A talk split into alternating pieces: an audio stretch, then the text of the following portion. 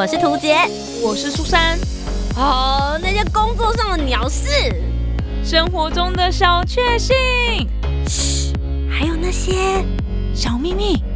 都在推送闺蜜谈心事。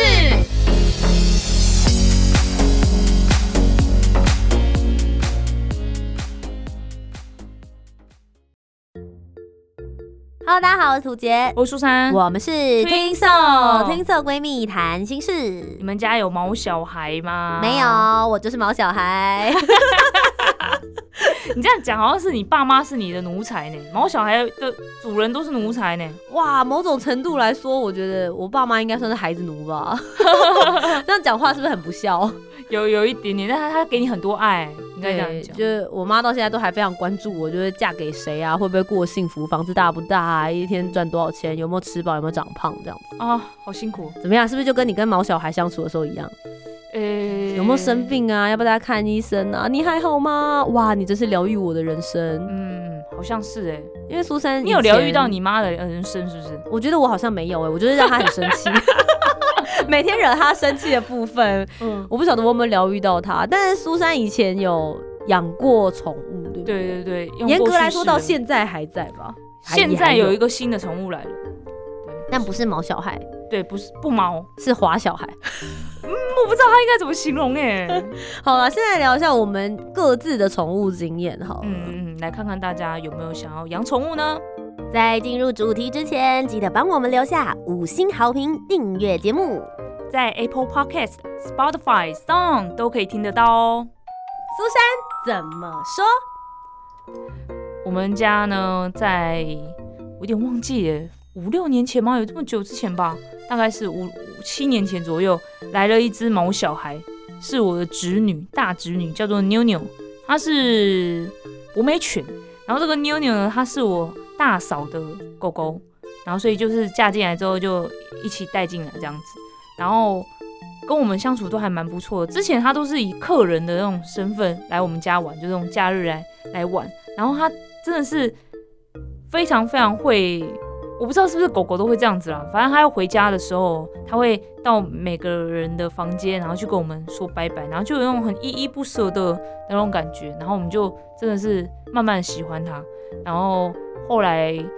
因为大嫂生小朋友嘛，然后就会比较忙碌，就没办法照顾狗狗，所以后来狗狗就变成我们家在照顾这样子。然后他在我们家真的是金孙欸，我爸妈真的宠他一个爆炸，然后我自己也很宠他啦，但是就会觉得哇，怎么真的把狗宠成这个样子。我跟大家讲一个很夸张的例子，就是我妈都会去买牛排给他吃，真的买牛排然后煎给他吃，很夸张，我都没有吃，他就在吃。然后他还会挑食哦，今天吃的这个，明天又闻差不多味道的东西他就不吃，然后就要煮别的给他吃。然后我妈真的都会为他去买鸡胸肉啊，干嘛什么之类的。然后我就觉得妞妞她，因为她到了一个年纪哦，她就已经没有这么活泼了，就是我们都说她是老太婆了。然后她就是会只待在那个沙发上面，然后坐着。然后我就觉得为什么她都不来玩啊，或是我要干嘛的时候，她都会很凶，就想要咬我。然后我就说。妞妞，虽然我知道我爱你的方式应该是你喜欢的方式，但是你都不按照我想要爱你的方式去做的话，这有点像什么员外跟什么丫鬟讲话的那种方式。你都不听我的话，我养你要干嘛呢？就我妈听到之后就说一句：“你在讲什么小话啊？你也都不听我的话，我养你干嘛？”瞬间我觉得我要去睡外面公园的那种程度。反正就是我们家有一个妞妞，觉得让家里的气氛变得很好很多，也不是说我们家气氛很差，可是就很多人就说还是要生个孩子啊，还是要干嘛，就是有一个会让大家都很疗愈很开心的一个存在的话，还是有差别的。对，然后妞妞呢，这在去年的时候过世，而且她走得非常非常的突然，我觉得，因为她其实是有心脏病，后来她都会一直咳，然后一直要吃心脏病药，也是花了很多钱在这个药的上面。然后有一天，他就突然一直喘，然后喘不过气，然后我不知道是发生什么事情，然后还上网查说狗一直咳嗽是什么意思。然后那时候因为我很喜欢抓他的脚脚，因为他很不喜欢人家摸他脚脚，可是我觉得他的脚脚太可爱了，我就很想要摸。然后那天我连摸他脚脚，他都完全没有反应的时候，我整个吓到，就是真的是心脏那种快要停掉那种吓到，然后想到到底发生什么事情，然后把他放下来之后，他走就跌倒，就是完全没有力气了。然后那时候我真的 有被吓到，而且是礼拜四晚上的那种11点那种，就大家已经准备要睡觉了，突然发生这种事情，然后我就赶快查一下家里附近有什么那个宠物店是有开到半夜可以送急诊那种的。然后查到确认之后，我就赶快带他去看医生这样子。然后医生就说他状况非常非常糟糕，随时会走掉。他就是如果现在救活的话，可能之后也会要插管干嘛的那种很严重的程度。他就吸不到空气，因为他肺里面都是水，他已经没办法吸空气。然后那天就很煎熬，我隔天上班还有两个，就是一个是要跟一个 partner 录音，然后另外一个是要专访来宾，然后觉得哇好累哦。但是那天就是一直在陪他，然后后来还是到了早上就走了这样子。然后后来，我们家各自啦，就是因为后来是我爸爸跟他感情非常非常好，几乎都他在照顾。我爸爸去医院送他，然后我们家其他人都要去，也是要上班，因为我爸是晚上上班，所以就他有传了一个那个最后一张照片在群组里面。然后我那时候我那时候看就很想哭，可是我在捷运上面，然后。后来早上啊，我就跟那个就阿莫老师啊 partner 在录音的时候，因为老师也曾经分享过他有宠物过世的事情，所以我觉得他可以很理解我的心情。然后那时候老师就问我一句：“你最近还好吗？”我就爆哭了，我就完全因为我一直告诉自己说不要哭，或是要不要赶快哭出来这样子，就是至少在录音的当下会心情是比较平静的。就结果早上的时候可能还是那个心情没有爆出来，所以。跟老师一讲话，我就爆哭，哭好久，哭到老师都不知道我到底发生什么事，我就一直说狗狗，我叫狗狗这样子。然后后来讲完啊，哭完之后就好很多了，可是就很累，就是眼睛也肿肿的，然后就很累这样子。然后回家之后，大家都说他们各自都有自己就是找的地方哭了这样子。后来我们还是会常聊妞妞的事情，就是哎呀，这个当时为了妞妞买的，结果他也没吃，就是会讲这样的话，或是回家的时候会一直觉得会有狗叫声，但没有出现，这样会有一阵那种很习惯的事情被改变。但是我们家没有说去避讳讲这件事情，或者是说刻意要聊妞妞，然后大家一起大哭也没有，就是把它当做一个生活上面的事情这样子。觉得以后可能不会想要再养宠物了。对，我跟我妈讨论过这件事情，就是。觉得太伤心难过，但我们家最近来了一个乌龟啊，乌龟也是侄子侄女要养的，然后也是他们都不好好照顾，然后我就说你们怎么都不好好照顾，然后后来就变成我们家在养，怎么一回事？但是乌龟叫做浩克，可是养乌龟的话，我个人觉得应该比较不会有这样的那种感觉，因为浩克目前都不会跟我们互动，我也不知道怎么跟乌龟互动，就这样，所以这是我的养宠物的经验，然后可能。暂时不会想要养了吧？图解怎么想？其实对于这个主题，我好像比较没有办法多做什么回应，因为我真的从小的时候都没有养过什么宠物。我们家的爸爸妈妈是完全站在一个相反立场，就是我爸超想要养宠物，然后我妈完全不想要养。那我妈最主要站的立场就是养小孩都来不及了，或是养小孩都已经要关注非常多的心力了，她真的没有时间，然后也没有那个想法要再多养，不论是狗还是猫。狗狗的话可能比较对它来说比较麻烦，我们可能要带它出去散步。那猫的部分的话，我们可能就是要常常清猫砂，然后家里可能会有很多的猫毛，然后我们要去做一些清理。那他真的觉得他真的是没有这个时间，因为我爸其实在我们小的时候比较长期在大陆工作，所以对他来说确实是这样。如果他养了一个宠物的话，就等于是他有3个小孩要去顾，所以对他来说会比较辛苦。那像我爸在北京，他就养了一只狗。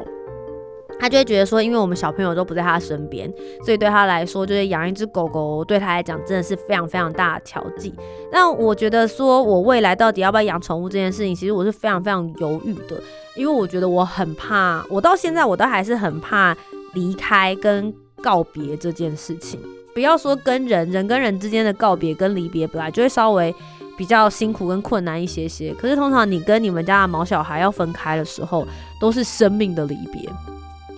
我不太确定我有没有办法处理那个生命的重量，然后我们家其实有几个比较好的朋友，然后他们真的就是有为了他们家的宠物掏心掏肺。像我之前有一个朋友，他是在法国工作，然后后来就是因为他从小陪伴到大的猫生病了，所以后来他本来有在那边非常好的工作，然后也有很棒的一些机会可以继续做生根，他就毅然决然回来，然后陪伴他们家的猫咪。因为他觉得对他来说，他不只是一个宠物或是一只猫，而是真正从小一起陪伴他长大的朋友。就算他不会就是讲人话，但是他其实是能够懂得他在说些什么样子的事情的。然后另外有一个朋友，他也是他自己本身的话，也是从小陪伴到他长大的，可能大概有10年左右的猫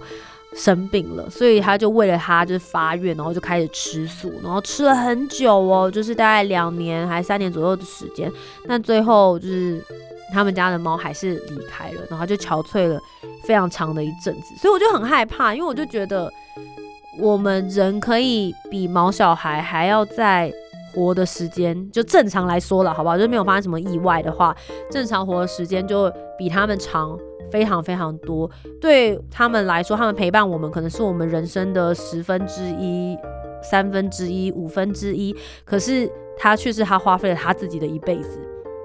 在跟着我。然后就这件事情就回到很像是教育小孩一样，就是教育小孩你都很怕没有给他最好的啊，或者是你没有办法最好的时间陪伴他。那因为我现在的工作状况，我就觉得我好像没有这个条件能够跟他好好的相处。那既然没有这个条件的话，那是不是现在不是我养宠物最好的时机？那其实Eason就是我男朋友，他是非常非常喜欢猫的人，然后我们有曾经有动过一个念头，想要收养他们家巷子附近的一个流浪猫，它真的太可爱了，然后也把自己打理得很干净，又很黏人。那我们觉得啊，可以找到这么黏人的猫咪，其实不是很容易的事。我们也没有特别相信品种，然后也很想呼吁大家不应该去相信这些事情。你们不知道它在来到宠物店之前的配种经过了多么辛苦的过程，所以其实有很多流浪猫狗是很可爱的，大家其实也可以去找他们来收养。所以当时我们就很犹豫，想说要不要收养它。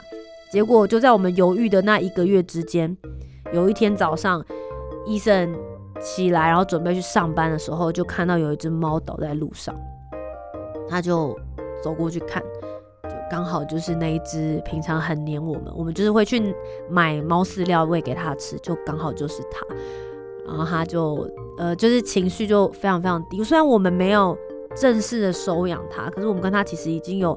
很多的过程培养。然后他就立刻打电话，然后看说这件事情应该要怎么样子处理。可是他也赶着上班，所以他就把这件事情移交给妈妈，然后让他去做这件事。所以这件事情就是其实更让我觉得，我们当然其实有后悔，我们就想说，如果我们早一点决定，干脆把他收进来的话，其实是不是就没事，他就可以避掉这一个劫难。但我们也相信很多事情，就是生命的过程都是冥冥之中他有他的一些定数跟方式。所以我到那个时候我就知道，其实我还没有准备好去承担这样子生命的重量在我的生命当中。那我觉得我还在等，就是不论是等再遇到一只这样子的猫，或者是等到我们觉得未来我们可能真的没有想要生小孩，那我们可以把更多的时间跟精力花在跟猫小孩的相处上面的话，我觉得愿意了。但现在啦，我觉得短暂来说，可能2到3年之内，可能目前还是没有这样子的想法。那你嘞？我跟你说，我之前啊，我妈很早之前，在我大学的时候，就有一次有人说要给红贵宾，问我们家要不要养，然后我那时候就坚决反对哦。其中一个原因是因为我本来不敢摸动物的。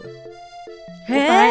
猫狗，我都完全不敢摸。妞妞完全突破你人生的心防哎、欸！没错，我竟然还敢躺在他身上，所以我那时候除了不敢摸之外，我就不想要经历生离死别，所以我就真的有跟我妈说，我不要。如果你要养，因为我爸妈小时候都养过宠物，所以他们会觉得也很想要养一个宠物。可是经历过这样的生离死别之后，你有觉得你在心灵上面有突破跟成长吗？因为我还没有接触到，我不知道是一个，我光现在想，我都觉得我好过不了那个坎哦。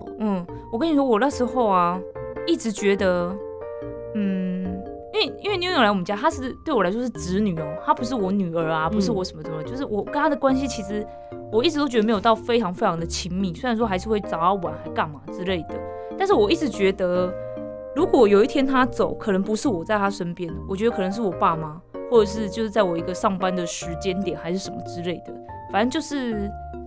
不会有这么深的感情，我一直这样想。然后再加上我一直都觉得如果是我自己的话，我才不想养宠物了，因为的确妞妞常会没人的时候他就跑来我房间，然后要躺在我的腿上睡觉，可是我很忙，然后我就突然觉得哇，我永远找得到事情做，可是宠物呢，他的眼里只有你，他一天的时间都在你身上，可是你明明还有很多事可以做，所以我就如果是我自己的话，我就不想养。所以我一直都觉得就是对宠物的那个心情，我也不会讲。就我没想到姑姑我本人就是面对他死亡的第一个人，我那时候首当其冲哎，对，因为我一直觉得这件事不会是我。然后我那时候查好那个宠物医院的时候，抱起他，他身上都是冰的，就因为他呼吸不到空气嘛，很冰，我整个吓到嘛，我就跟他说：“姑姑马上带你去医院。”嗯，所以我就觉得，对我真的没想到是我第一个面对这件事情，所以后来我就跟我妈有聊到，就说就不想再急救或者是对，急救也是都没有了。就然后后来我们也有讲说，其实妞妞走得很快，就是从发病到走，她都也没有说什么要插管要干嘛。所以我妈就说妞妞对我们也很好，没有让我们好像一直牵挂这件事情。对，因为像我朋友刚刚讲的，就2-3年这种就是真的牵挂很久，我觉得好难过哦。这种感觉就很像你们家的阿公阿嬷，就是老人家，就是年老的时候，当然就会有一些器官的衰竭，这是一个很自然的现象。可是你脑袋里面有很多跟他玩，他很活泼还很健康的时候的事情，然后你要陪伴他经过这段的时候，真的会很不舍。真的，我那时候就会跟我朋友讲，就说。你其实现在就是为了他吃素或者什么，其实但他就是自然衰老了。对，我们好像也没办法真正为他做什么。可是我觉得大家的心态就会是真的，那个时候你人为没办法做什么事情的时候，你只能求神了。你只能求天。就不论你相信或不相信，你需要一个这样子的心灵寄托，然后去觉得我有为了这件事情做什么样子的努力。因为有的时候其实你也没办法，就像。我今天一直跟自己讲说，希望这个皱纹不要长出来，但它还是长出来，那点无力回天了，你知道吗？就是那种感觉。对，所以我觉得就是我一路到现在为止，可能因为我比较起来可能还算年轻，就是30几岁的过程之中，我们很多事情都还算是我们能够靠努力就能改变的。但有的时候很多这种就是跟生命之间的相处，你没有办法，真的。可是我其实。因为我走的时候，我没有任何感到很后悔的事情，因为我们真的很棒哎，我们真的太宠他了，真的把他宠成这个样子，就是你没有对他做任何你觉得亏欠。我有一件事啦，就是在他发病的前2天，我在吃鳕鱼香丝，他一直跑来跟我拜托，一直要没分他。对，那你要不要烧给他？哎，因为这不知道收不收到，因为就觉得他生病了，你心脏病一直在咳，还吃这个，然后你太胖了哦，还有他太胖有可能，我们就在想嘛，就是一些，反正就是他也老了，然后就觉得你就是要减肥不能吃，那如果当下知道他2天后就走的话，你吃多少我都不会给你吃，真的是这样。大家家里也有养宠物吗？无论是不是毛小孩，就算不是猫猫跟狗狗，有其他的宠物的话，大家也可以来跟我们分享你跟宠物之间的故事，有没有让你觉得特别暖心的地方？我们今天讲了这么多，可能是跟宠物之间的生离死别，但我觉得最重要的时候还是珍惜跟它一起相处的那些时刻。希望大家也可以跟我们分享那些你们跟它相处起来快乐的过程，有影片跟照片也欢迎告诉我们哦。